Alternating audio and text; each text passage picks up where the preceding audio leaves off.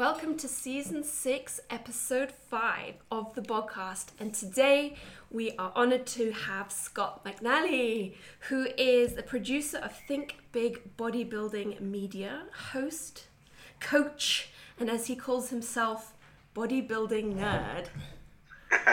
Welcome, Scott, and thank you so much for taking the time to talk with us.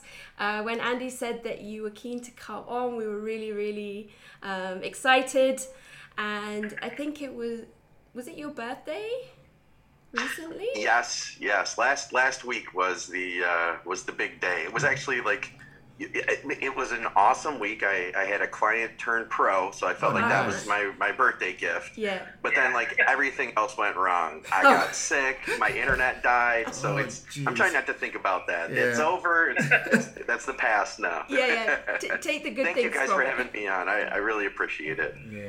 Yeah. So, um, Scott, I guess if you could just tell us a little bit about yourself, your yeah, your kind of history with bodybuilding, and then we this can. There's gonna be a change because he's used to being the host. Uh, yeah. Yeah. yeah. Like, flip the script. well, like I like I said, thank you guys very much for having me today. Uh, and I'm excited because I kind of I want to ask you guys some questions yeah. too because I got to know all about bodybuilding where you live. I'm sure that there's some things that are different than here. I'm sure there's a lot of similarities. I mean, in order to get in shape, you got to still do cardio. You got to eat right. You know, you got to work hard. Usual, so yeah. I'll, I'll, I'll be kind of curious to compare and contrast. And I want to ask you guys about the gyms. I, I have like a hundred questions running through my head right now.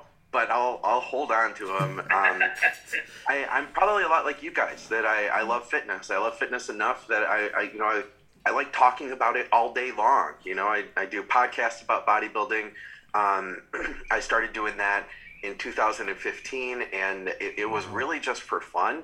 Um, but and it still is. But it's also been a way for me to continue educating myself. Um, you know, as a, a, a, someone who got into the sport as a kid, I didn't stick with it I didn't, uh, you know, I, I, would train for six months and see some results and then quit. And and it wasn't until a little bit later in life, uh, about like more, a little more than 15 years ago now, that I actually stuck with it and I started seeing results. And it changed my life so much. I learned so many cool things about, you know, about how hard work pays off and about reaching goals. Um, that that it's it's been something that's been a passion ever since and along the way, um, I've been able to help other people, be it through my coaching or be it through uh, podcasting and sharing with a lot of people or sharing things online. Um, I've been able to hopefully help people reach their own version of the experience that I had in the sport. So to me, it's a real positive thing, and uh, it's it's about you know first me me helping myself, but then also me being able to help other people to to do this thing that we love. Yeah, hundred yeah, percent. I mean, yeah, I think a podcast is just such a wonderful platform to to educate, and um, I'm just trying to think when did podcasting like become a thing? I think like 2015. That must have been kind of early mm, days yeah. for, for podcasting. Yeah, yeah. It seems like everybody has a podcast now, doesn't yeah, it? Yeah. It's like yeah if you're True. a coach, you've got a podcast. If you're a yeah. supplement company, you've got a podcast. Everybody, yeah. Back then, there yeah. was only a handful of yeah. fitness-related bodybuilding, especially like we do more like the hardcore bodybuilding stuff, you know, stuff for competitors, people mm-hmm. who are you know looking to get information about being enhanced. We talk mm-hmm. about cutting water, things that like a lot of the general pop doesn't doesn't really eh, care to know about. Um, but yeah, 2015, we were we were one of the few. My friend and I. Um, we enjoyed listening to all the bodybuilding podcasts that were out. There was mm-hmm. maybe five of them, yeah. and we started a podcast called Bodybuilding Nerds Radio, where mm-hmm. we reviewed the other podcasts because what it was is like.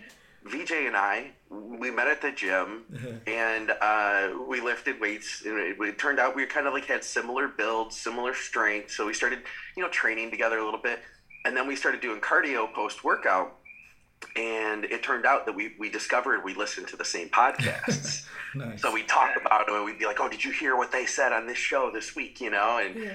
and then we thought like eventually we're like, well, why don't we do our own podcast and we'll just do what we're doing right now. Uh, and, and then it evolved from there. But there were limitations because we didn't have the opportunity to do interviews. Like we had a fixed format on the show. And I wanted to start digging deeper. And I'm sure, like you guys, if you guys are hardcore into fitness, then you can probably relate that doing something just a little fuss. So I, I went deeper, you know, and I, I had the opportunity then to start, you know, interviewing coaches that I wouldn't have not gotten a chance to talk to otherwise. And I got to kind of pick their brains and learn from them. And since then, I've been able to develop a lot of really cool relationships with people um, through podcasting. In fact, I think uh, you guys had my significant other on, Victoria Felkar. It was probably Yeah. about a year ago now.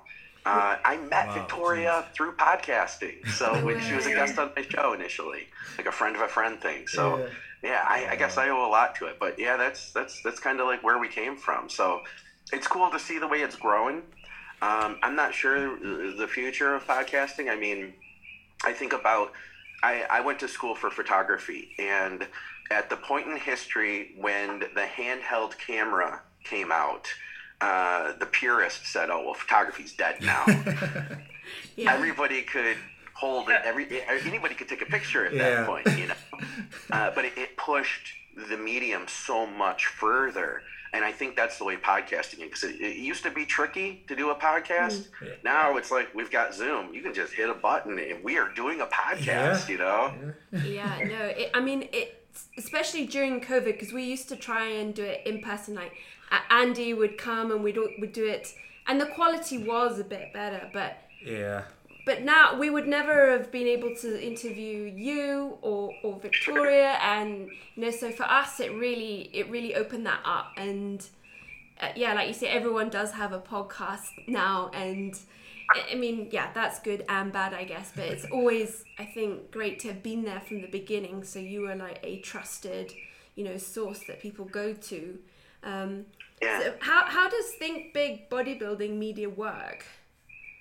Um, I got a I got a quick question for Yeah. you too, because I'm fascinated. Go for it. Yeah. What is? I hear a creature in the background. whose whose house is that? Which one of you guys is that coming from? Us. Yeah, Is so that you? we Yeah. we have these uh, we- we have a pond out there.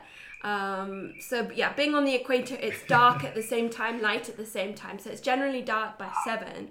So we've got Okay. tree tree frogs in in that in the pond there.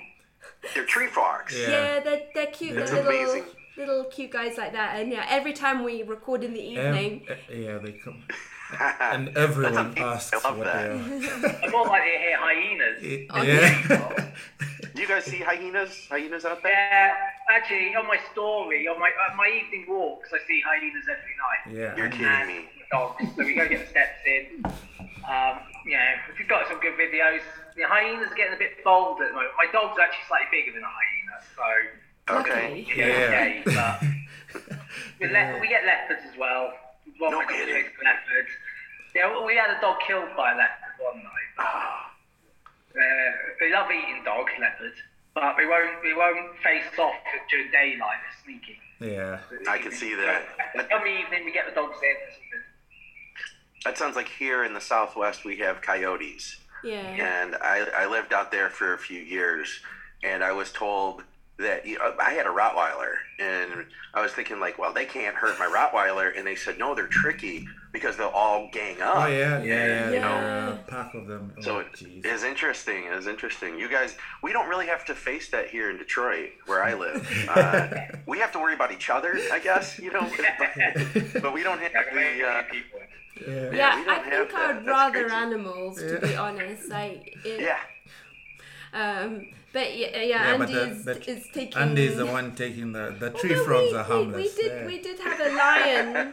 Yeah, it we- escaped. You get lion. You had a Yeah. lion Yeah, in but- It escaped from the national park, which is quite close to us. So Nairobi is quite unique. It has a national park right in the middle of the city, and we uh, and the fence is not brilliant. So a lion escaped and it ate our neighbor's dog. Um, oh my gosh a And- freaking lion and a our, lion our dog went berserk that night and i walk early in the morning around the garden she was going crazy so i was literally walking right Past, by this yeah. lion holy the lion was chilling. Talking about so, like I used to live right near where Kieran Leon lives now, uh, but in the giraffe sanctuary next sort of next door. And lions used to come in a lot, but the neighbours Rottweiler chased off the lion, and we got we had it on sort of security video footage. Oh, That's jeez. The impressive. lion, you know, Rottweiler chased a lion. The cubs, it had cubs. Yeah. It had two cubs up, hidden up a tree. Wow. Wow. Yeah. Yeah. that just blows my mind. It is such a different world than I live in. That's that's exciting to me. I know for you guys this is like everyday stuff. Oh, tree frogs, lions. You know, it's like. Yeah. Yeah, you just just have to wake up and look, uh, check your WhatsApp first for any you know alerts, and just be sure you're you're good to walk Oh, around. no kidding. So you may get an alert that says like there's a lion in your in your neighborhood right now. Yeah, like if the neighbor sees it or someone suspects something. Like the yeah. road has a WhatsApp Wow. group, so yeah, we. Okay. So it's there's like communication. yeah, like it's either wildlife or the other day, yesterday, students were rioting because they just mm. decided to close a university without telling them and to evacuate Yeah. the premises by six. So the students were were rioting. So yeah, it's uh, Wow. it's, it's never a dull day here for sure. I and, uh, guess not. I'm, I'm sorry to have taken us No, off no, track. no, no, no. No, you know, think big. Uh, bodybuilding media. It's it's um it, we're a network of people, and that's what I've always tried to do is um, bring like before that I had a network previous to that, uh, and and we're we're a bunch of different people that love fitness. Uh, that um, you know, basically, I just help other people to podcast. You know, I record all the shows. I try to I try to you know I try to take a back seat on a lot of our programming to give other people that I think are you know have something interesting to say to kind of give them a spotlight Yeah. and ask them the questions um, and you know put the attention on them and that way I can I can like I said I, I learn stuff all the time you know so we have right now I think we have about five different programs that release on Think Big and they don't all come out every week but we do have our mainstays. There's a couple programs that come out every week um, and then we have some that come out every other week and then we'll do like special interview events and and stuff like that. So i used to have bodybuilding nerds radio and then this and then another thing and i'm just trying to consolidate it all down now into just think big bodybuilding so okay. yeah yeah so it's me are you it's me and a bunch of? Because you had what's it, Advices Radio, and that just then became Think Big. yes Are you moving away from sort of straight podcasting more to sort of a YouTube format? Um, I, you know what? Here's the deal: is you know, like, when we did start out, uh, I didn't see the I didn't see the benefit of doing video. Plus, I liked the audio. Like I, I started get like I got into the magic of radio. The the the the amount of um, I guess it, it, uh, there's imagination that goes into being a listener of a podcast, um, and I still respect and I love that.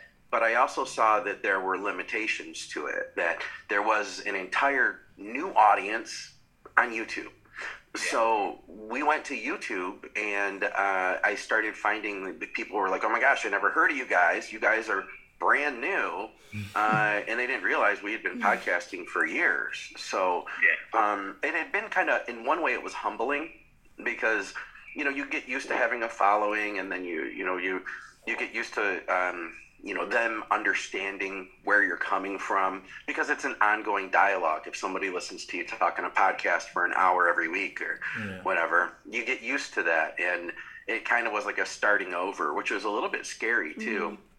Um, but I think it, it pays off because, like I said, YouTube is such a different platform, and it's allowed me to be creative in new ways. So we can like add in little bits and clips and show video, demonstrate training, things that we couldn't have done with just audio.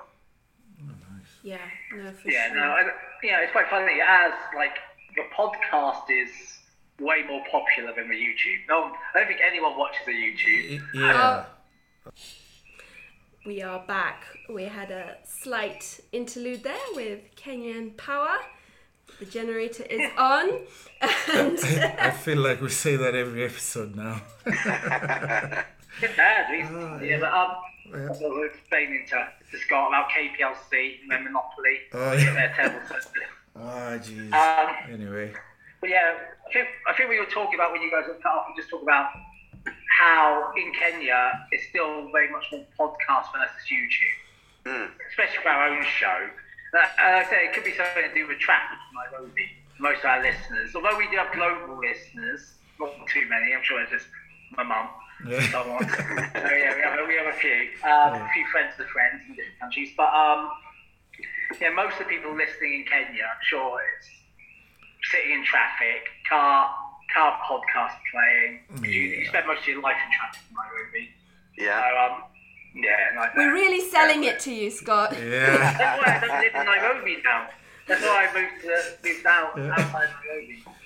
But yeah, Um, no, but no, yeah, Kenya's beautiful, but traffic is one thing I don't miss about central Nairobi.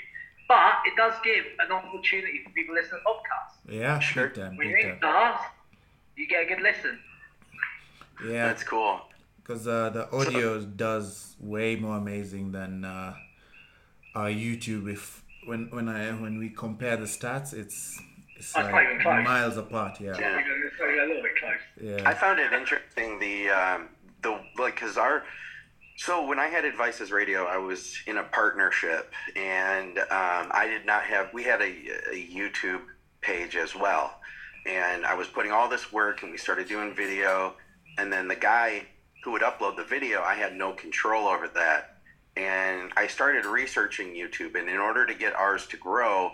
Because I had like our, when we first had YouTube, I was like, okay, we got great guests. We're gonna just nail this.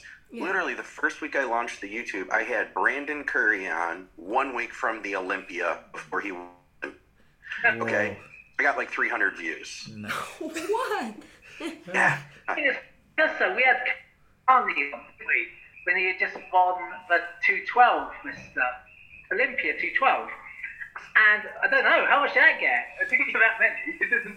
Yeah, the the mo- most guys would uh, give feedback. Well, you know, the like you say, the diehard bodybuilding, and a lot of our, I guess, our what do you call it? Like the guys who listen to our podcast, our audience, it, it's very, it's your normal day to day. So the Yeah. yeah, the Kamal one, every. I think every bodybuilder in Canada that I talk to has listened to it, but that's cool. yeah, the other guys are like, you know, ah, we'll just I wait think for it's you one to. ones I was excited about, most It- excited. I him, know. Sansa, those guys. Yeah, But um, you know, it's um. But actually, the one who's got our biggest viewership was the Kenyan sprinter Walter. yeah, yeah. Oh yeah. Yeah. Yeah, we got that, a guy who, who yeah, he's uh, that did amazing. top Kenyan hundred meter athlete, and he's got like you know, obviously he's got a big fan base. Yeah, Yeah. Yeah, yeah. So I mean, when did you see your YouTube start growing? I had well, so I started researching, and by researching I mean I started watching YouTube videos about making YouTube videos successfully. Yeah. And, I, I, and, and from there, I started seeing like, okay, I got to change things, and I need to start making like, how do I make my thumbnails marketable? How do mm. I make my intros, you know, catchy? Mm. How do I make my title enticing? At the same time, do all those things while not not compromise, you know, with my morals Yeah. and Yeah. not just be clickbait Yeah. um, and it's been a balance, you know, to, to find that. Um, and, and then from there, it started to grow. But it, I, I realized it was a different game. Uh, and the reason that I actually started Think Big is because th- th- I didn't have any control over Advices Radio's YouTube. Mm-hmm. I couldn't upload videos there. I couldn't. I couldn't control that. So I'd give them the video. They'd put it out. They didn't. Yeah. There was, you know, I couldn't work it. Like Yeah. YouTube was something I realized. Like you have to work it and then see your results and then see what works and then lean into that. It's a lot like the way you could look, could look at dieting you know?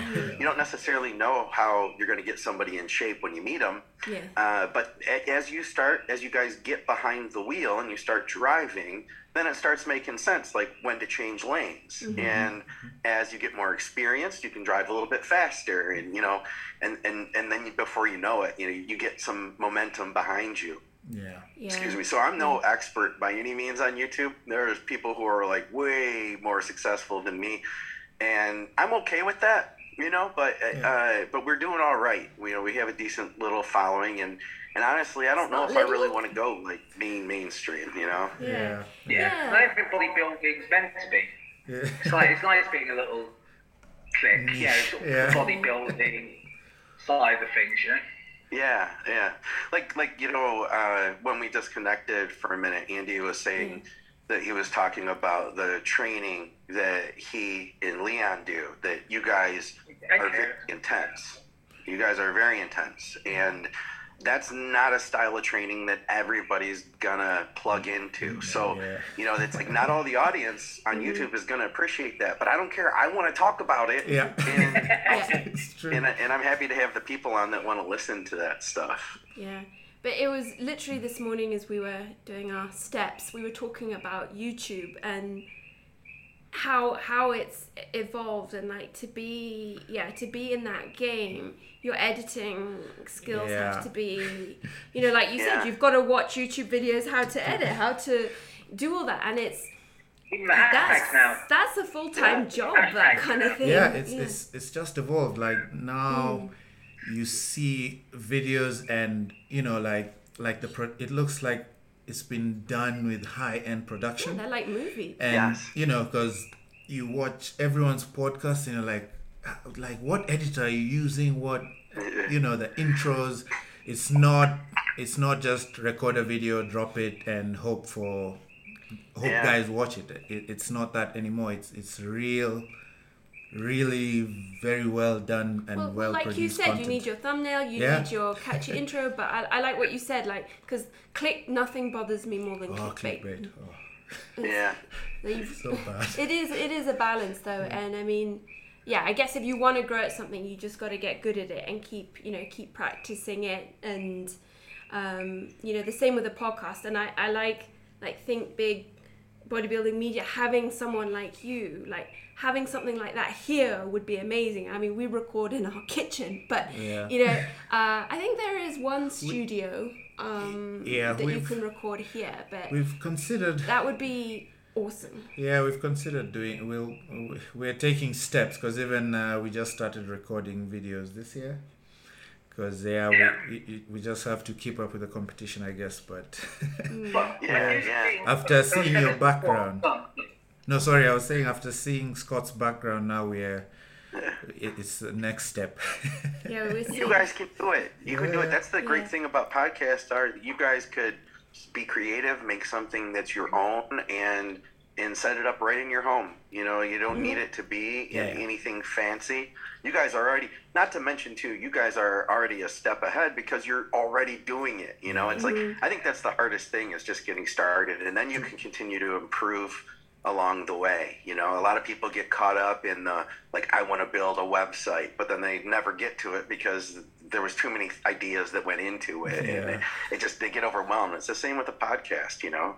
But now you guys, you guys have been rolling for a while, for some time now, right? And you guys could, yeah. So you guys Yeah. can keep building off of that, you know, and just you know a little bit at a time, a little bit better as you go. yeah, exactly it's Yeah, like yeah, I gotta do start. think as well that way people are consuming media is different. Like YouTube used to be purely and almost purely entertainment Yeah. to some, mm-hmm. some degree, but now it's a lot more people going there for education. Everyone's realised you can pretty much learn anything off YouTube. Yeah. Yeah, you can you can rebuild the car watching YouTube. Yeah. build a house. Doesn't mean you do it quickly, but there's there's information there.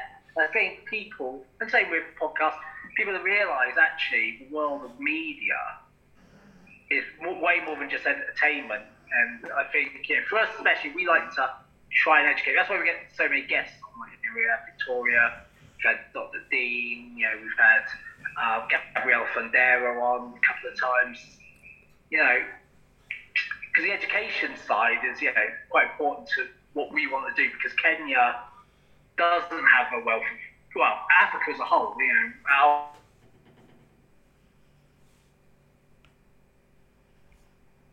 you know, proper educational, you know, sources. I could see that. Hey, I, if I can ask you guys another question, what are the gyms like there?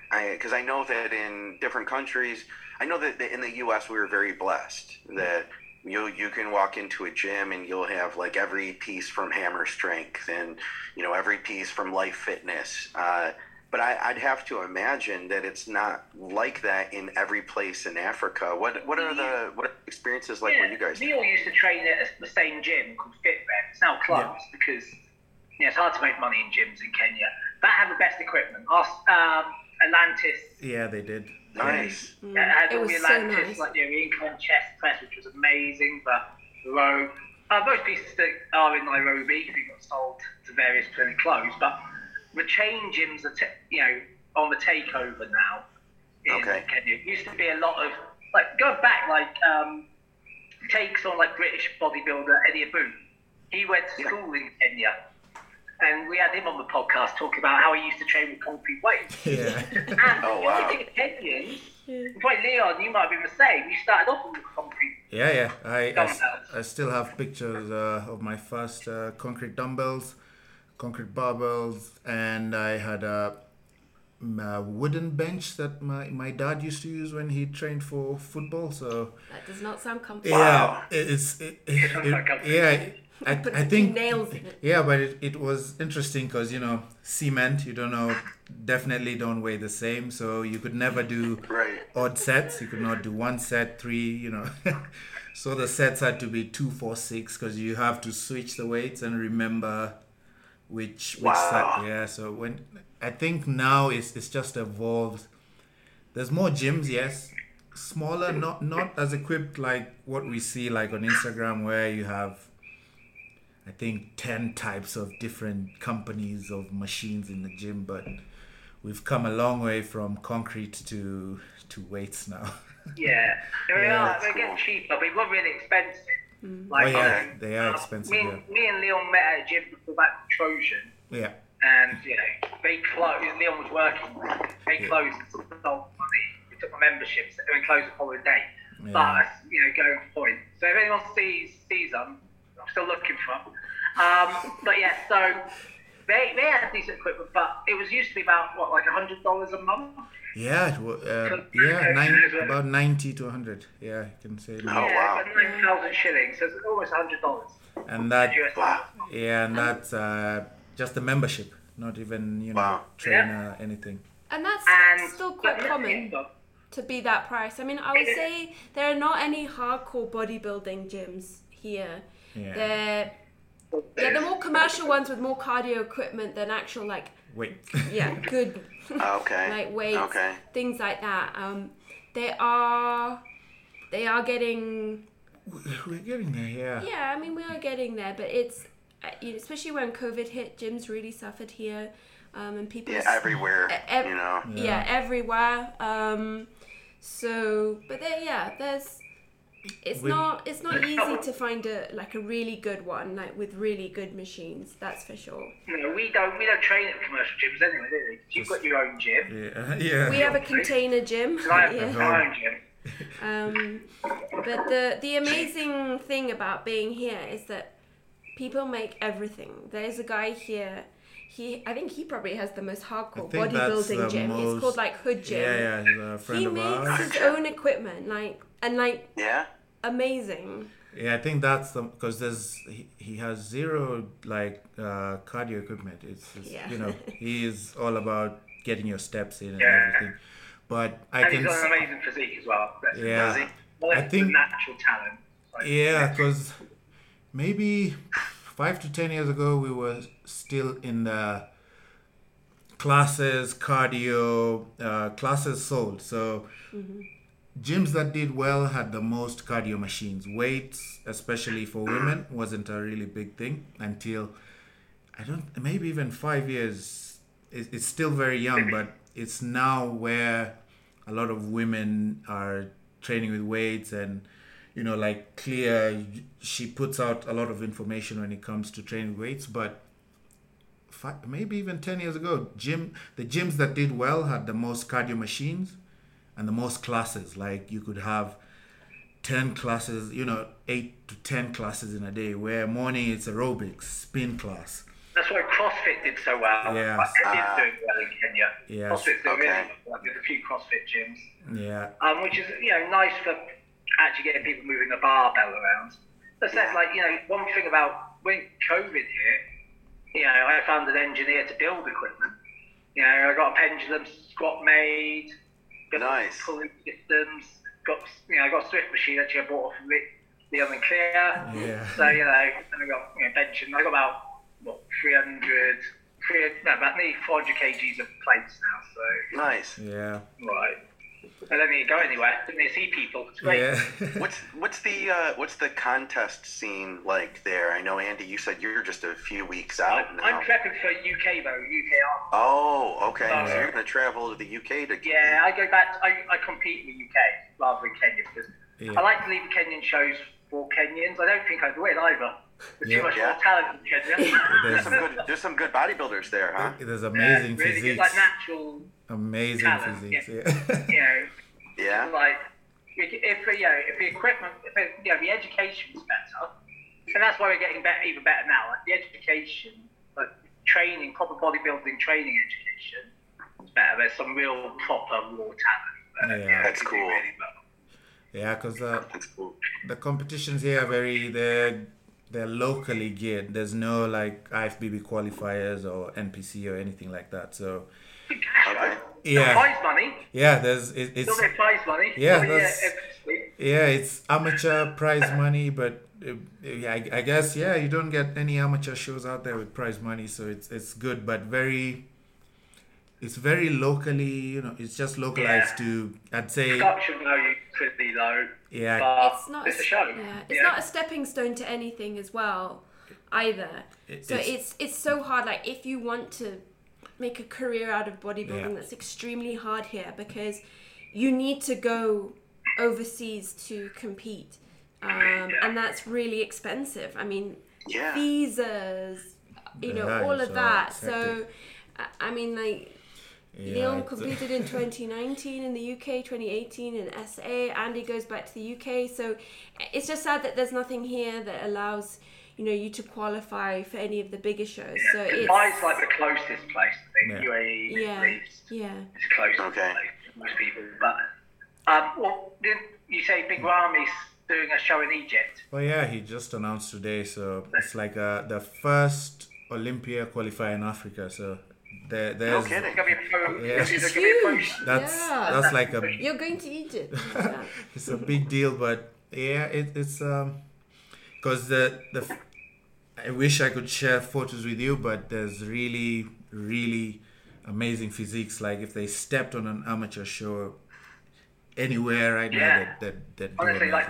I, I get blown away by Wallace's. You Yeah. know, his, his natural lovely shape. You know, yeah. there's So a few guys like that. You know, you know, and there's a few guys who've travelled.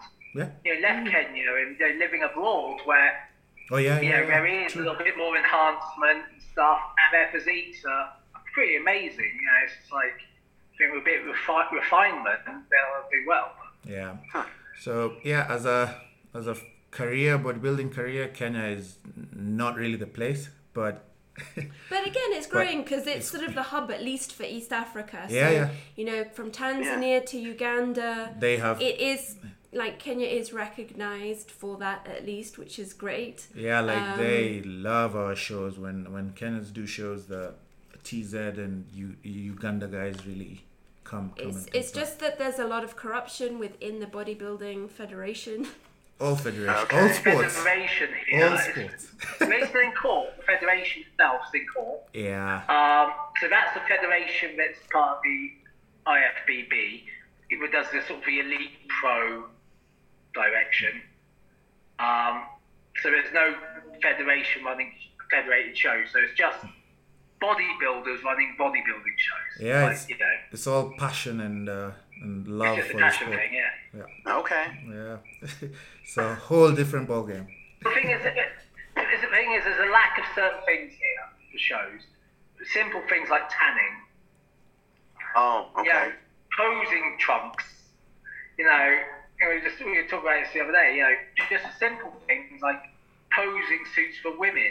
You know, they're not something you can get easily in Kenya. You can either get them from abroad or you know, there's like mitumba, which is like second-hand clothes that get sent from abroad and get sold here.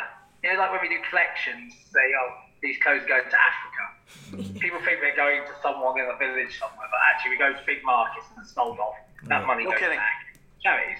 That's Yes, what I had no idea. I had no idea that's where it went. No, and no one does. Yeah, so mm. that's basically how that works. Yeah. know, so sometimes posing trunks and things turn up in mitumba. Wow. Or like posing costume, you know. So I think it's a little things like that because it's all added costs, you know. I don't know. I don't know. I've never really worked out. What do you? Is it like people have to have, you know, to get some local tanning stuff.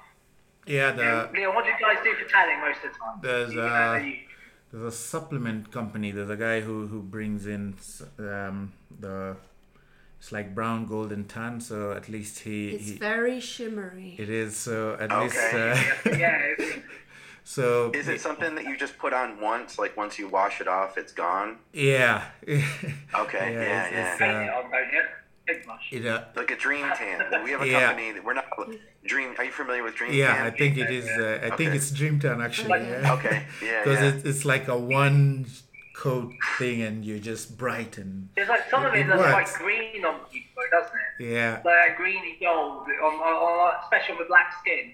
You got Yeah. a bit greeny gold. You know, like, you know. Like, Tan yeah, such a- statue that's been left in the garden. Tan is one of those things. Like I, I've, I've gotten more picky with it because I see that, you know, the the main three that we have here in the U.S. that we use, like Liquid Sun Rays, is probably Yeah. the most popular now. yeah. And then there's okay. Jan Tana and Jan Tana. Protan.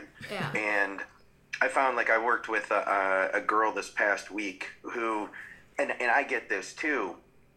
She's very, she, she's in bikini. She's very, very lean, very mm-hmm. detailed. And once you put two coats of that tan on, you lose, you know, Ah, the, the definition. Yeah. Uh, you know, it's hard to see. I think Dream Tan can be the worst for Yeah, that. You know, because you're kind of shiny and everything. Yeah. The shadow areas Yeah. kind of are. They have glitter in it, kind of, and it's bright. Yeah. So there's no more detail. You're just kind of like you're glowing. You Yeah. know. so true. Literally. Yeah, so small things like that. There's just no standardization at all. I see. Wow. But- yeah. But eh, it's honestly speaking, it's it's uh, it's, it's it's it's getting there. Where it really is growing, and there's so much a passion for it. Yeah. And That's um, the foundation right it, there. it, it you know. really is, and like the guys are saying, there's just so much talent. Like, if these guys trained properly and ate, yeah, that's the thing. you know, more optimally, you're like, wow, just wow. 'Cause Or if I've- there was more opportunity for sponsors, um, or something like that, that would be great. Yeah, I'm sure. Um, yeah, because the sponsors, I'm sure, would come. It's just like Andy said, it's a federation, a corrupt federation. No, I guess you know the sponsors just you know no one wants to fund any corrupt institution anyway. So. Yeah, especially like small, like because the shows are small, Yeah. you can't get international sponsors for small shows. If there's a big affiliated IFBB show with the federation, even if it was like a, going to pro elite qualifier type thing, you get international sponsors, but it doesn't work like that because they're so we've messed, we've made a mess of it. Yeah. Huh. Yeah. Yeah. You? Yeah, that makes sense.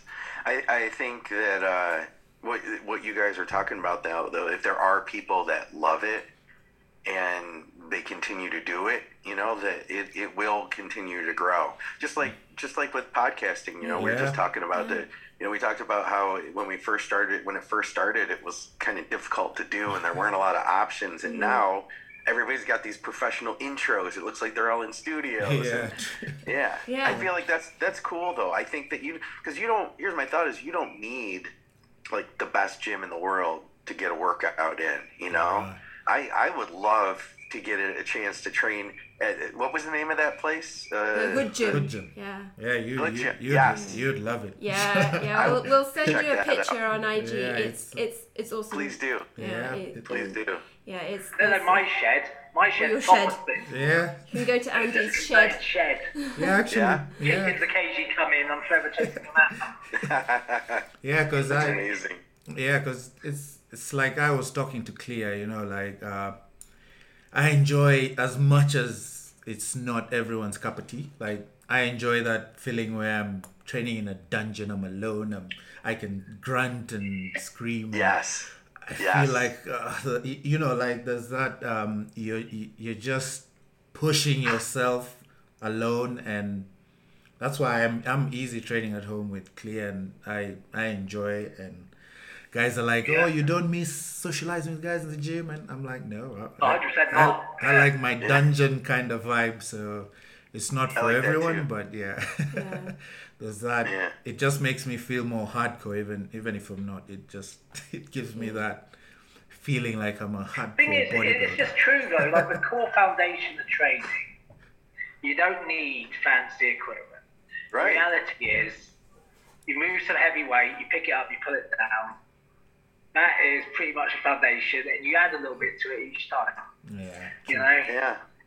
Look at uh, look at what Chris Bumstead did this past year. Yeah, You know, him and Iain were training in a in their, In their basement. garage. You know, for a lot of that. So, I mean, and he improved his back. It was incredible the progress that he made. You know, I think a lot of us have had to learn that. You know, with the gyms here in the U.S., all, all the mm-hmm. gyms had closed down mm-hmm. extensively for the mm-hmm. pandemic, and you know, I I built a gym at home. Nice. I had three memberships before that, uh, and just because I, I you know, I, I could afford it and I could write it off as a business expense. Yeah, yeah. Um, and then I could, uh, you know, go to this gym because they have the best leg equipment, and then I go over here because my buddy owns that gym and I want to support him, and Yeah. you know, do another workout over there, and just kind of go to different places for different reasons. Yeah. But now I just I've set up the, my basement uh, where my studio is as well, and I just I, I was able to find some really good equipment and pick the pieces out I want, and now I don't ever want to I don't ever want to go Yeah. back. Yeah. No? no. Yeah, you're, I I occasionally think. go to commercial gyms now. Very rarely. You guys don't, because when I go to Nairobi for meetings and stuff, I'll go to say it was like Smart Fitness, and then people want to talk to you, or they're, they're on their phone in doing nothing on a bit of equipment. Like, Dizzy, you're gonna hurry up, or you know. Um, or you know, everything feels lighter as well for some commercial. Like when I'm in, uh, in my shed, especially like the pulley system I built, like because it rubs up against the beams, it's like doubling the weight as you're pull- you know, doing a lap pull down. But like you go to you go to commercial gyms, it's like well everything's so slicker and easier. You Yeah. don't quite have the same feeling. Yeah. But that, yeah, that combination of like studio and home gym, that is the goal. Yeah. That sounds like Yeah. the ultimate goal. Um, so, how many people do you coach, Scott? Is that a big part of You your know- business? It's yeah, I would say um, that it's if I had to estimate my revenue, I would say that seventy five percent of the money I make is from coaching. Okay, the, yeah. The rest of that, you mm-hmm. know, I, I make from podcasting. I try to not rely on the podcasting money. I want to mm-hmm. retire one day, so I, Yeah. you know, I just try to save. Yeah. Uh, I don't. I don't track how many people I'm currently working with, mm-hmm. um, but I'm busy. You know, I stay busy. Yeah. I would say that only maybe 15% of them are competitors, though, and the rest of them are lifestyle people. Some of those lifestyle people end up turning into competitors Yeah. after they've been with me for a while, which is cool to see. Yeah. Yeah. Um, and then, uh, but yeah, for the most part, though, I'd, I'd say most of my day is is revolved around working with with my clients. So I I stay busy. You know, I do I do check-ins through emails, but then uh, in just the last couple of years, I started using WhatsApp so that people could ask me questions quickly. Yeah. Yeah. And I used to stay away from that because I wanted to just keep everything streamlined, keep Yeah. it all in the same place. That way I wouldn't get confused, forget anything. But my, my system's working out pretty good with WhatsApp and Yeah.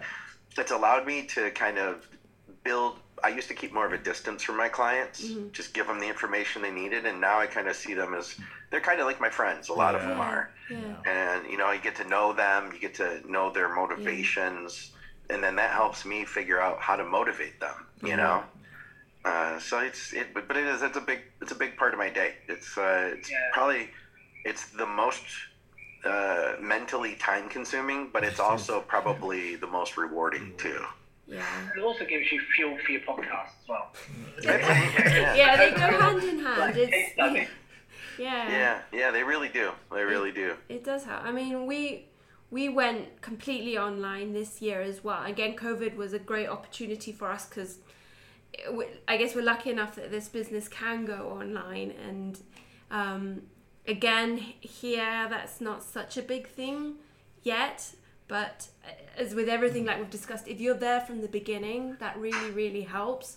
Um, so the, I mean, fitness is and the whole industry here is still new. So as is online coaching, but it is it is growing a lot. So I mean, we we really enjoy the online Yeah. um, coaching, and yeah, we find the podcast just ties in so nicely, you know, with everything. Um, Definitely. I like to I like to use a podcast to answer questions. So I'll say to a client who's got a question, say, I'll answer it and answer it, but go back and listen to one of the episodes of the podcast where Sure. we had a guest talking all about it. I know. Um, Sure. to make a listener. But like you know, so my you know, trade coaching isn't my day job, but I've been doing it for twenty years. Okay. So, um, like I work in security, but Oh. like when I was in the Marines, I coached. Then police, I coached, and I came out here, you know, dealing with pirates and everything else. You know, running around with a rifle. But um, so that pays a that pays a day bill, but it's a passion for me. Like coaching, I love it. It's like something I actually. That's why I it on my WhatsApp as well. So I actually encourage clients not to be scared to ask questions you know, I like to answer questions because I like to, you know, I enjoy that part of it. So, yeah, so um, so I was doing online coaching, or it was pretty big. 'cause, you know, I was coaching guys in the UK and all over the place, like friends and you know, friends of friends. And then you know, I think that's another thing. You know, pandemic helped people to sort of try different things instead of having a trainer in the gym, especially in Kenya where there's a lot of guys coaching in gyms or trainers, you know, personal training in gyms who don't Yeah. actually have qualifications. You know, to be working in a commercial gym setting. And I think that then open yeah, it's one of the reasons we started the podcast to talk about that, yeah. It's like there's a lot of guys giving false information in gyms, just having people sort of doing cardio and doing burpees and you know, doing all this stuff. And, you know, and I think when COVID happened, people started consuming sort of social media differently, seeing actually like, you know, people like Clea Leon, myself putting education out here, and were more interested in coaching. I just took on a lot more clients in the last year because, you know, because now I'm a bit more senior in the day job, you know, director of a company, I've got a lot more time on my hands. Yeah. It's really going to have less time, but we've got way more time now, which is great. Yeah, That's cool. So I mean, it, like you said, it would, it would just be so cool. I, I love what you're you're doing, and like you say, you're you know helping others with their podcasts and everything, and um, yeah, that must be really satisfying as well doing that. Yeah, it's fun. Like I said, I just uh, you know I just try to give other people an opportunity to share their ideas, and then I learn, and and then that helps me because I you know we don't we don't know everything. You know we don't have all the answers, and sometimes uh, you know I, I I'd say like if I could say one thing that I this is okay. I'm going to tell you guys a story. One thing that I learned through the podcasts.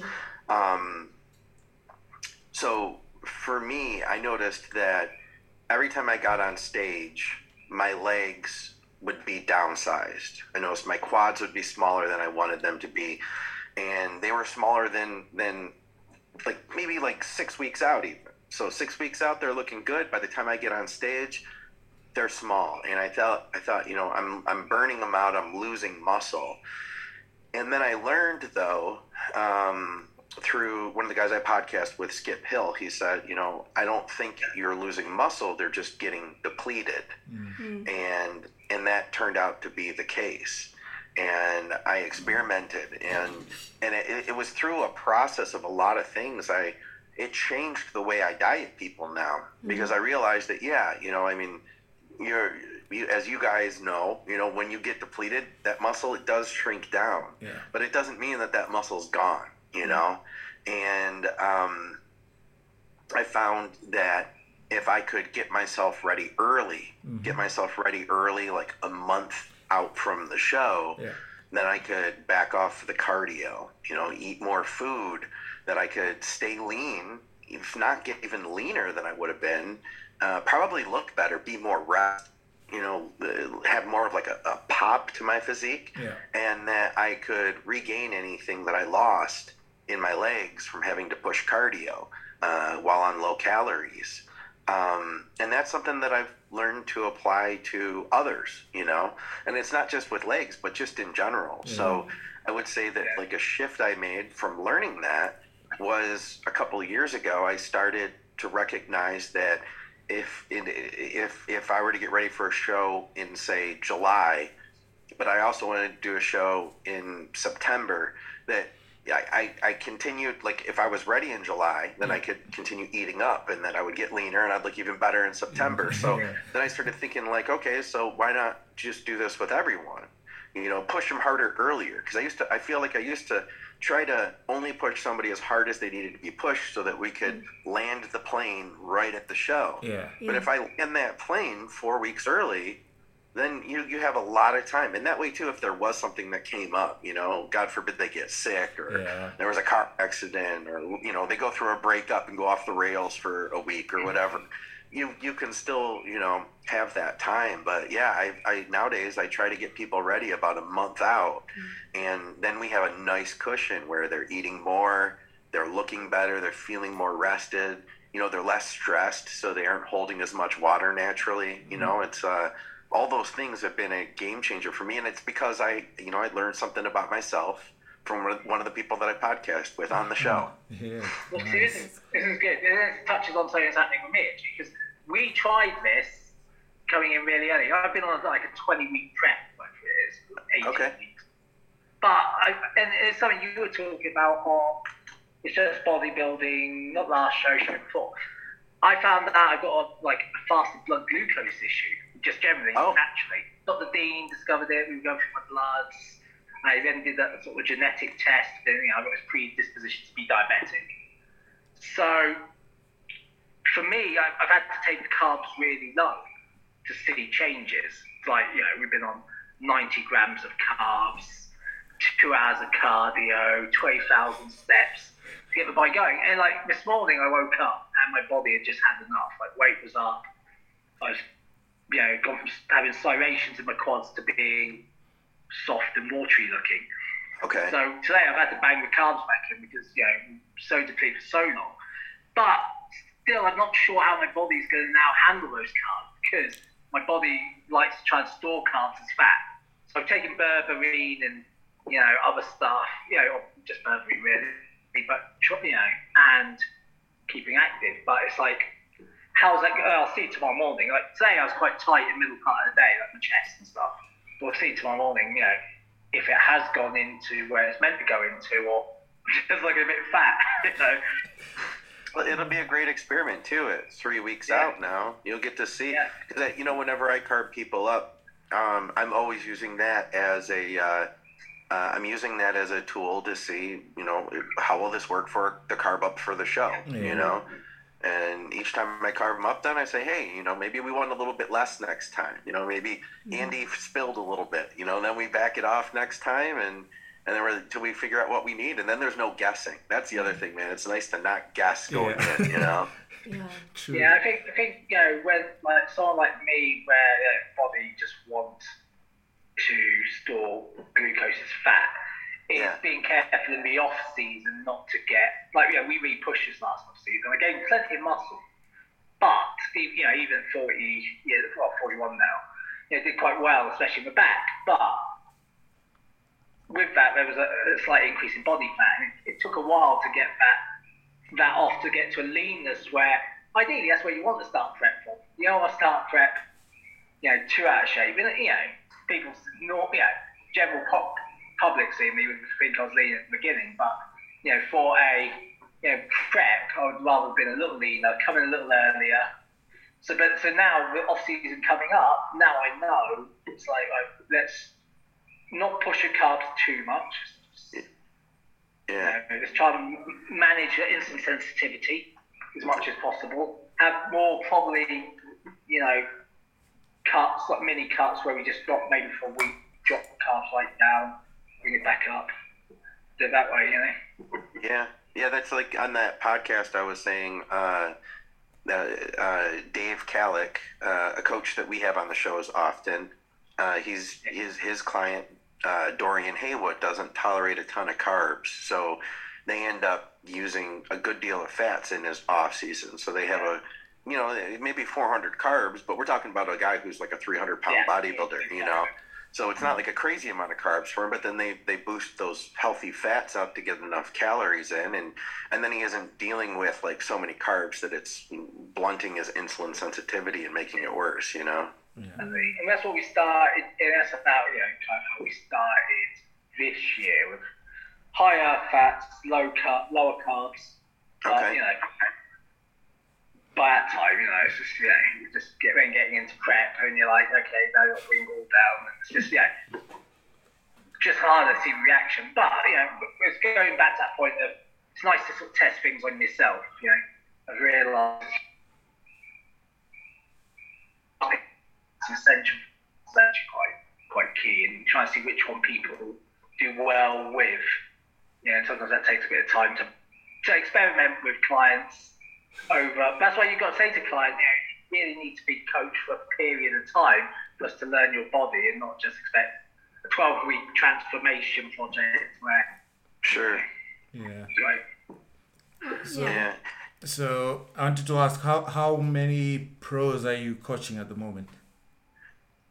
Uh, right now, just yeah. a few. I've got uh, I've got a I've got a yeah, just a few of them. Um, most of the time, I think the people I've worked with that are pro, yeah. uh, they come to me when it's time to diet. All right, so you know, and then and then they a lot of times they handle their own off season. I, I have yeah. one guy, the guy I mentioned at the beginning of the show, who just turned pro. Yeah. He'll be uh, sticking with me through his off season. He oh, nice. Great kid. Uh, Austin Mattered is his name, and believe it or not, this was his first contest season. Uh, we did a state level show, oh, nice. and uh, he actually took second there. Uh, I don't know what happened to the guy who beat him at North Americans because then they went to North Americans and he won his pro card there. Oh, um, just incredible base. You know, the kid's got a lot of potential, but he's he's he still doesn't understand. Uh, he doesn't understand training. You know, uh-huh. he's he's he's had a good base from just like enjoying lifting weights and doing what you know he thinks he needs to do. But uh, you know, he's he's somebody that I think could could go far. It's interesting though. I feel like there are so few pros that actually are successful and do something with it.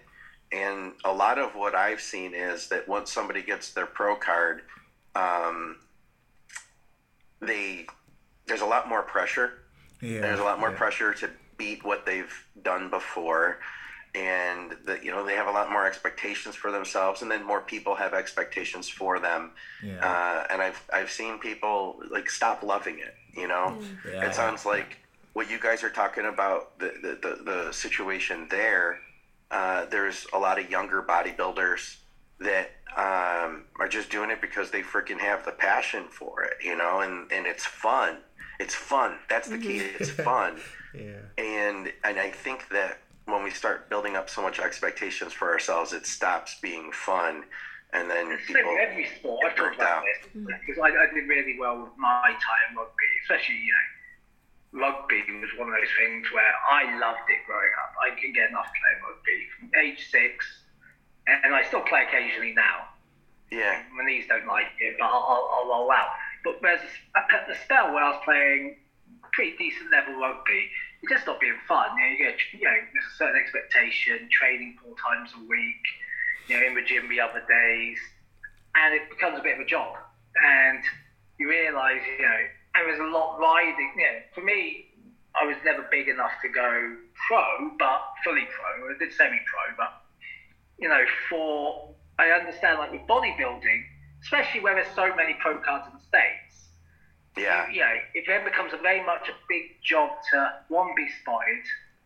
You know, you you're trying. It's a it's a job. You wake up every day and you're like, oh, how am I going to be that much better? You know, than the yeah. next guy. And, and it's easy to fall out of love with something if you're not careful. When you put so much pressure on yourself, there's pressure to turn it into an income. Yeah. yeah.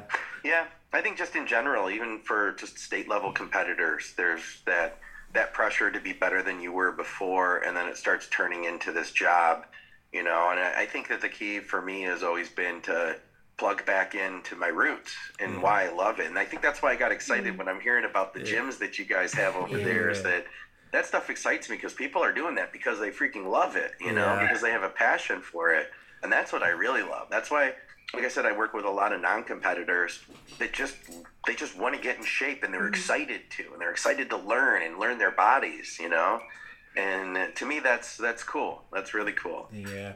And do you think, uh, like, say with, because uh, I remember doing the competition in the UK and it's just not level playing field, you know, like you reach there and you realize, oh crap, I train, but there's, there's this extra, like enhancements wise, it, does it seem to make it harder or, I don't know, easier? Like, does it become a job after that or do you find with the like the pros you coach it, it doesn't really matter guys are just because i know there's way more information when it comes to like being enhanced in the us where it's just it's seamless getting into it and continuing to pro level as compared to Yeah, here. the availability of actually sup- you know, supplementation.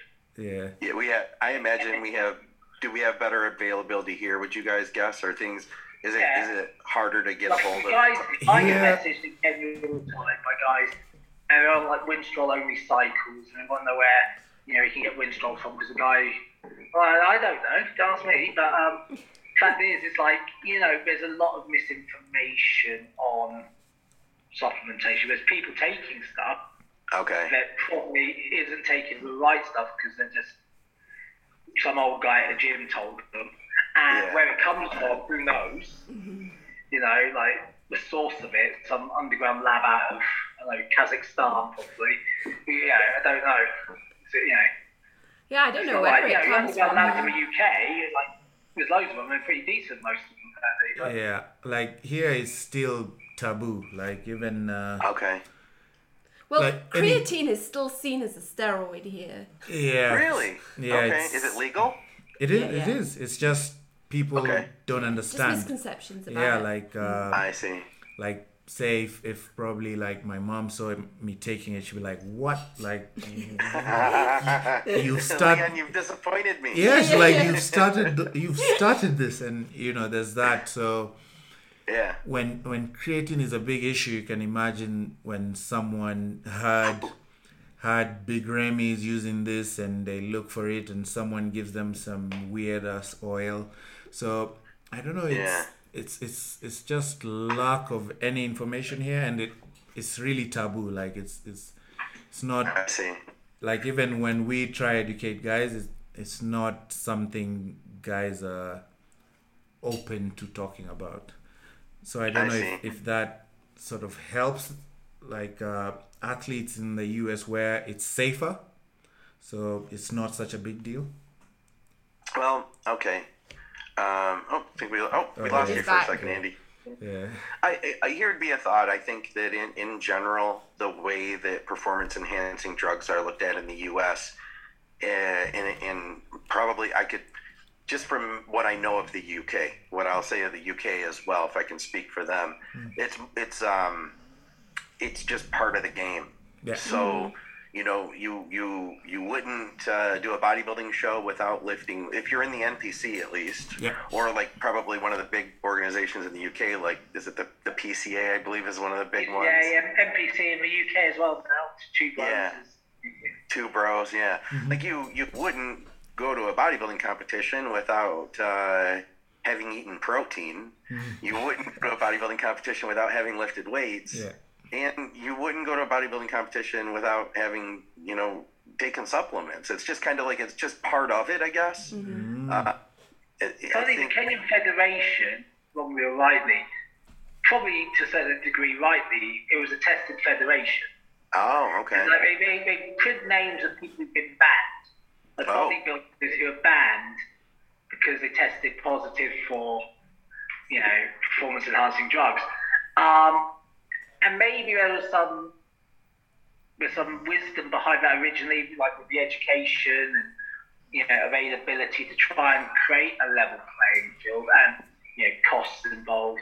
Imagine people buying like you know Anavar being really debulked, like who knows, you know these sort of things. You know, so I imagine that was half the reasoning behind that. Although you do hear rumours of people in the federation selling, but um, you know, we won't go into that too much. But um, you know, so yeah, it's a weird situation. It's a very unlevel playing field in Kenya in that sense. Mm. You know, because of the lack of availability. At least in the UK, if you go into an untested show, you know it's an untested show. And even Yeah. if you go in naturally, you know you're entering against guys who aren't natural. Yeah, And that's, like, you, know, you have that but option, It's a level yeah. playing field because you know the situation. Yeah. Unlike if you go to a natural show and people are secretly using, that's wrong. But if you go to, you know, if you go to a, a bodybuilder show and people are using and it's an untested show, that's just a, that's, a, that's the level playing field. It's up to you It's make your Yeah. own decision. Yeah, and I, I, you know, and at the end of the day, I mean, I, I've had guys that have been very successful that were natural that competed in the NPC against guys that were using, you know, as much as much gear as they wanted to use. So I, I agree though. That's the point is just knowing what you're getting into. But that it, it is still a level playing field if, if you if if you enter a show knowing Yeah, that you know yeah. you're you're in agreement. Like okay, you know, we're gonna do whatever we want to do, you know, to get here. Uh, and if I choose not to, you know, that's that's you know that's my choice. Yeah. You know, but but yeah, I, I could see that. I could see coming from a place where nobody's using anything, then going to a place where people are. Is probably uh, probably probably a, a very eye opening experience to Very. you know. Well, that was before before we came on. We were just talking how when Leon did um, the Two Bros Pro in the UK in 2019, that was the case, and the guy was like, "Do you want to go in with the Yeah, it's like the Open?" Yeah, because I did like- the the amateur class, and then after it's like, yeah, do you feel like filling up a lineup and doing open? You, you just novice. and you- Yeah, and I'm like, "Ah, let- show show me the open guys. Let, let's see if uh, that. Because I'm like, I- I- yeah, open class it- it'd be good. I'd, I wouldn't mind even if I'm last, you know. But I saw the size of them and I was like, okay, this is not where this is where you become a meme. That's not creative. Yeah, this this is where you become Yeah, a meme. So uh, exactly. I was like, I was like, thanks, but ne- next time maybe. Now, at least now I know I've I experienced it, and uh, Yeah, that was really eye opening. it was yeah, because it's it's and one of the guys was a a friend of a friend, so the whole time we I sat with the UK guys because uh, he's from the UK, so I was the only Kenyan, so he called me over and just had his hoodie, big pants, the whole time. Man, nice guy. He's telling me when to, you know, have a meal. Then he removed. He's like, "Are you? Are you? You decided to step in with us?" I'm like, "Hell no, hell no." so yeah, it, it was it was fun though, and um, I enjoyed it. It's gonna, But, uh, it's gonna be quite funny when I do the Arnold because I'm classed as a Kenyan athlete oh, nice. because I'm NPC worldwide. Although I'm a Brit- British, you know, because I, I live here. So they got for Andy Davis, Kenya. Kenya. I think people would be surprised when I step on stage. They're like, And I'm, you I'm like, huh? know, I'm like shades of like, yeah, blonde, Uh, some orange. it would be nice though. Yeah, Oh, but it is, it is, it is again like it is difficult here for bodybuilding if you do want to be enhanced because not just the lack of education, but if you want to work Medical with, with exactly if you want to work with doctors, they have no idea. Um, I mean that's Oh wow. Yeah, it's not- Even labs. Actually, you can't get bloods. I end up getting my bloods. I usually, because I go to UK a lot, I always get my bloods done anyway in the UK. Then send them to Dean to look at. And um, because actually, I try to get them done here. Um, I was quoted eight hundred dollars. It's a, yeah, it's crazy. Or I got something to do it for twenty five k. They sent my Okay. t- uh, blood off to South Africa. So twenty five thousand shillings is two hundred fifty dollars. They sent my bloods off to South Africa. Something happened, and they ended up having to refund me. So I wasted a, a load of weeks, and I ended up then being back in the UK. But I'll just go in. Yeah. Huh. Yeah, I just I do blood to myself then, but, you know, drain them out my own. yeah, because uh, I guess even supplements are just a very new thing. So it's- yeah, telling someone you're doing blood work for sports, they're like, what? For what? Yeah. Yeah, it's Yeah, yeah. You go. I want to know my free test, my SHGB. yeah, it's like why? SHBG. They're like, Yeah, so it's it's really it, we're still at infant stages both i guess training and uh, supplementation and even nutrition, I guess, because a lot of guys are just genetically gifted. You, uh, I've helped guys with prep, and you see the meals, and you're like, that's it, Yeah. and you look like that. Yeah, hundred percent. Yeah, so many genetically gifted so- guys. that- That's what, and I feel like it's the genetically gifted that they. Uh, in fact, uh, that the guy that I just mentioned, Austin, um, he he kind of dropped the ball uh, in, in a couple of situations, but he was able to skirt through and Yeah. still look better Still- than yeah. most people. Yeah. You know, his dad said something to him that really stuck with me. He said, "Son, don't be a victim of your gift." I like Wow. that. I like Jeez. that. Yeah. Because That's- if you think about it, don't be a victim of your gift. You can be a victim of like not knowing you can still get oh, by. yeah. Yeah. Yeah. I, and, I, and I think in some of the case of the Kenyans that, that they just don't know, Yeah. you know, so it's not as if they're being lazy about yeah, it. yeah, yeah. Wow, But, I but yeah, it's one of when you're not genetically gifted, that's a good one. you're always working because you know you've got to work because you're not genetically gifted. Yeah, But yeah, and I think with Kenyans it is is that lack of knowledge rather than Yeah. anything else. Yeah. But you know things like um so ugalis. Oh, Andy's gone. He's dropped off. Oh, Oh, you're back. you go. Oh, was, I got off again. yeah, you, Yeah. you stopped at Ugali. Okay, so ugali is a maize starch that's used a lot in African cooking, okay. and it's it sort of replaces it's your carb source. But it's literally a big lump of starchy white. It's polenta. yeah, pretty much. Yeah, polenta, yeah, essentially. And the guys will live on that, Yeah. Okay. you know, and they have very little protein source because obviously meat's expensive in Kenya in comparison, you know, compared to daily wage, or yeah, I mean beans and ugali Yeah. is kind of a staple Kenyan diet, you know. Okay. And, but guys, you know, guys still grow on that, you know. It's, Yeah. that's testament to, you know. it's like And uh, that's- crazy. how, how, how much, you know, Leon, when did you start eating oh a man, lot I, more? I I was I was on uh, ugali, beans, milk, and um, and bread for a long time. And then by the time I read in a magazine one gram per pound of protein, I'm like, what the? Yeah, I, I, I, I just ate. I was told by big guys in the gym, you train, eat the whole house, end of story. That's how I. so it's it's most people I meet is just like yeah I, I just eat, like oh, Yeah. what do you eat? It's like whatever's in the house. I train, I eat, and that's a, how a lot of guys here.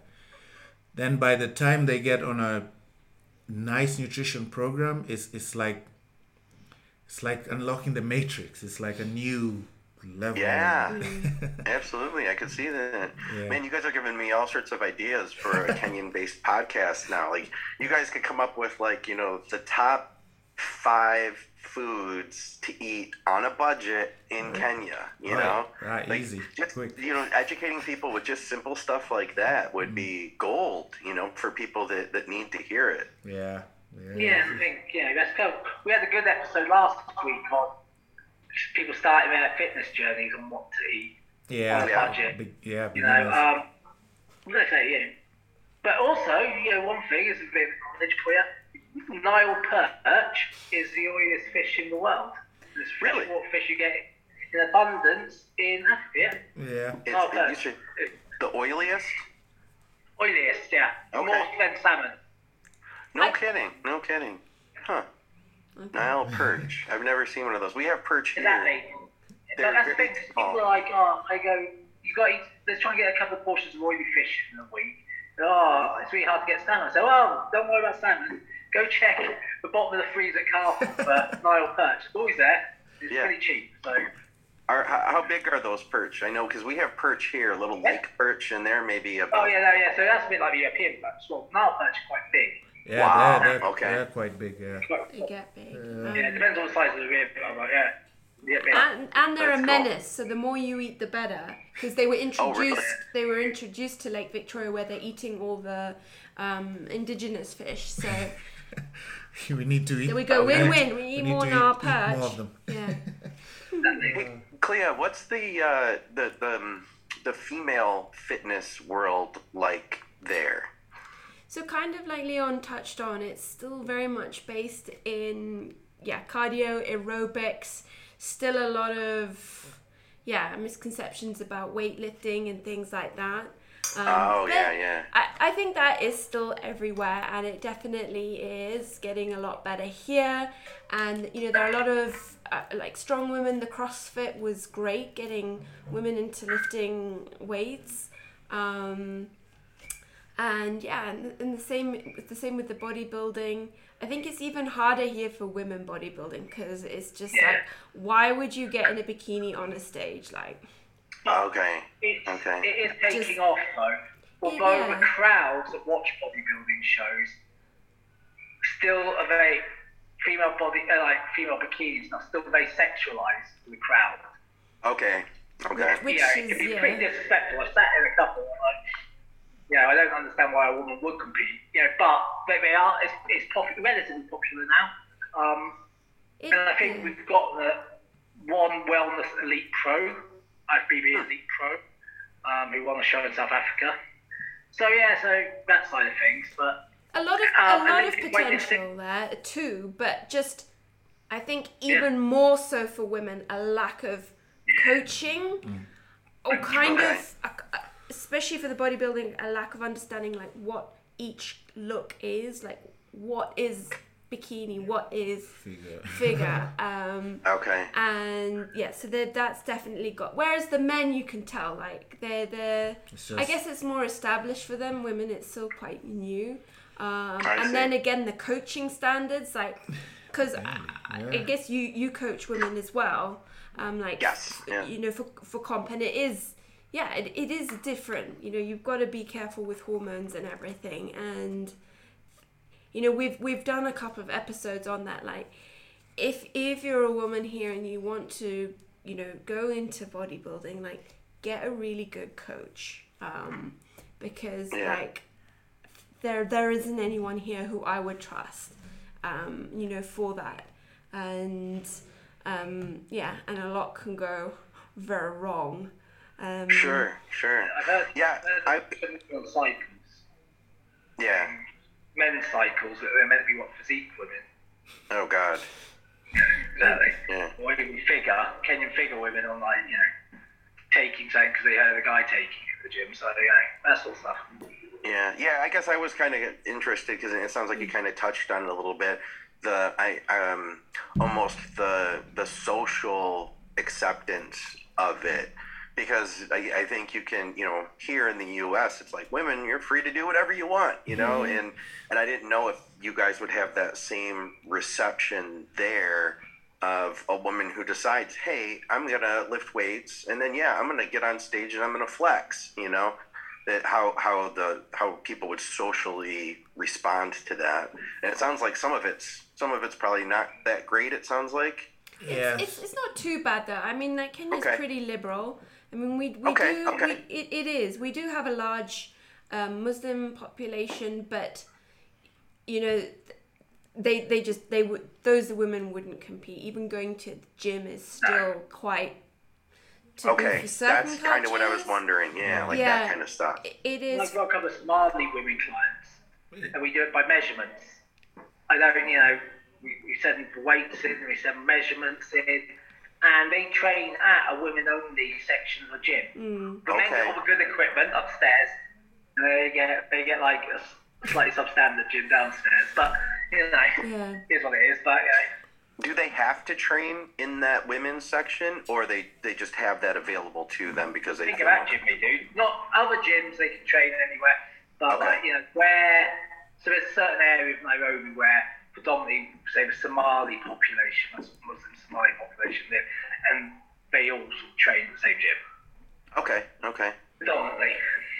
Yeah. because i've seen that in certain countries where they'll segregate the men from the women Yeah, Yeah. Kenya's a lot more liberal. It's more within ethnic groups within Kenya. They sort of do their own thing.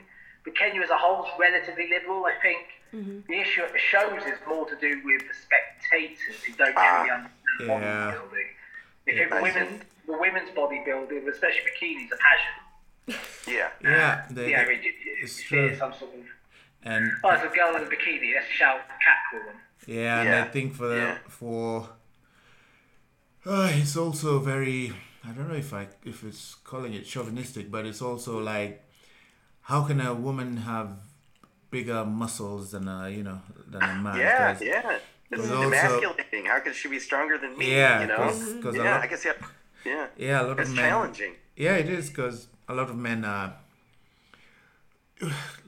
It's even lifting weight. It's, it's not too many people do it. Even yeah, so it's like seeing a lady with a developed back, you know, quads, and Mm-hmm. you're that guy in the crowd, and you're like, there's that. Is she a man or like you know? There's there's very it's it's ignorance in a way. It's not it's not hurt. It's not like meant to hurt, but they just don't understand. It's like how Yeah. how is she more mus- muscular than me and that say out stronger? The problem is they don't keep it to themselves. Yeah, yeah, that's the thing. It's, it's where they, they, they really don't understand. So it's not like they're hiding. It's like, is she on, like, you know, like you can really see the, like they don't really understand. The, the Yeah.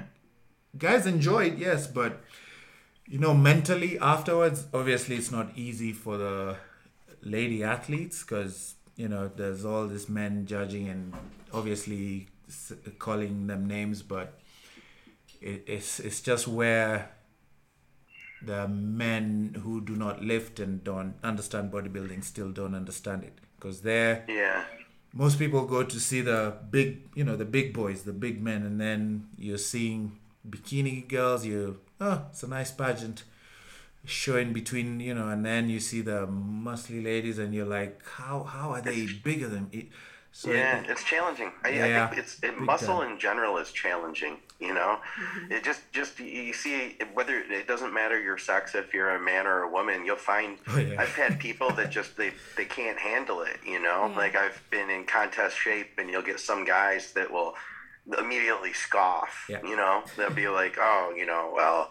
I could look like that too if I took all those drugs you Yeah. do. you Yeah. know? Or, or who would want to look like that? Or I'd rather, you know, hang out with my buddies and drink beer, you know, than look True. like that. You know, it's just people that they want to, they're challenged by you. When you see, when they see muscle, they see somebody who's in better shape than them. yeah Um, and then, and then, yeah, add the fact that it's a woman, wo- and it's yeah. a woman that's got more muscle, can bench press more than me. I could see it give you a complex if, if you weren't ready for that. Yeah. Yeah, but that, that that's interesting what you said. Like you're like, oh, I could look like you, but then not realizing the incredible effort that goes into being ready for a competition. That's, that's, Sure. that's the problem with bodybuilding, isn't it? It's 360, 365 days a year, 24 7. you So that's to love why it it appeals to extremists Yeah. on every Yeah. level. yeah. So I mean, Scott, are you going to compete again? What you know? What's what's that? yeah is that big part know, of your I, life? um, last show I did was 2017, and I dieted like from February through November, and I did a show in July, uh, September, and November, October, and November, and um, I, you know, I, I thought, to, and I learned so much from it. It was, it was, it was really good, like helping me with my coaching. But then, uh, you know, it also took away from my ability to do work because I was completely brain dead for about eight weeks at the end. But it was cool. I got to travel. I, I went and did a show in California and hung out with a friend that lives there. And, um, you know, I, I, I got to have a lot of really cool experiences. And the idea of competing since that year, it hadn't really been on the forefront of my mind. My thought was, you know, initially, like from 2017 to 18, I had some personal stuff go on and I made some big life changes and I really focused on business. Mm-hmm. Yeah. And I stayed in I stayed in shape. You know, I'd take like five months to diet down, see my abs, and then you know after that just kind of focus more on work, etc. Mm-hmm. And then the pandemic hit, and I started actually before the pandemic even, I started focusing on getting stronger, mm-hmm. and through the pandemic, I continued to get stronger, and now in my 40s. I can say that I was the strongest I have ever been in my life. And I started eating more with that and just kind of getting momentum behind me. and I was very happy with where I was, and then I got COVID. I got very Oh, sick, and it, it, it has turned into a big thing. That was this February. Um, I ended up losing 40 pounds, uh, which I gained.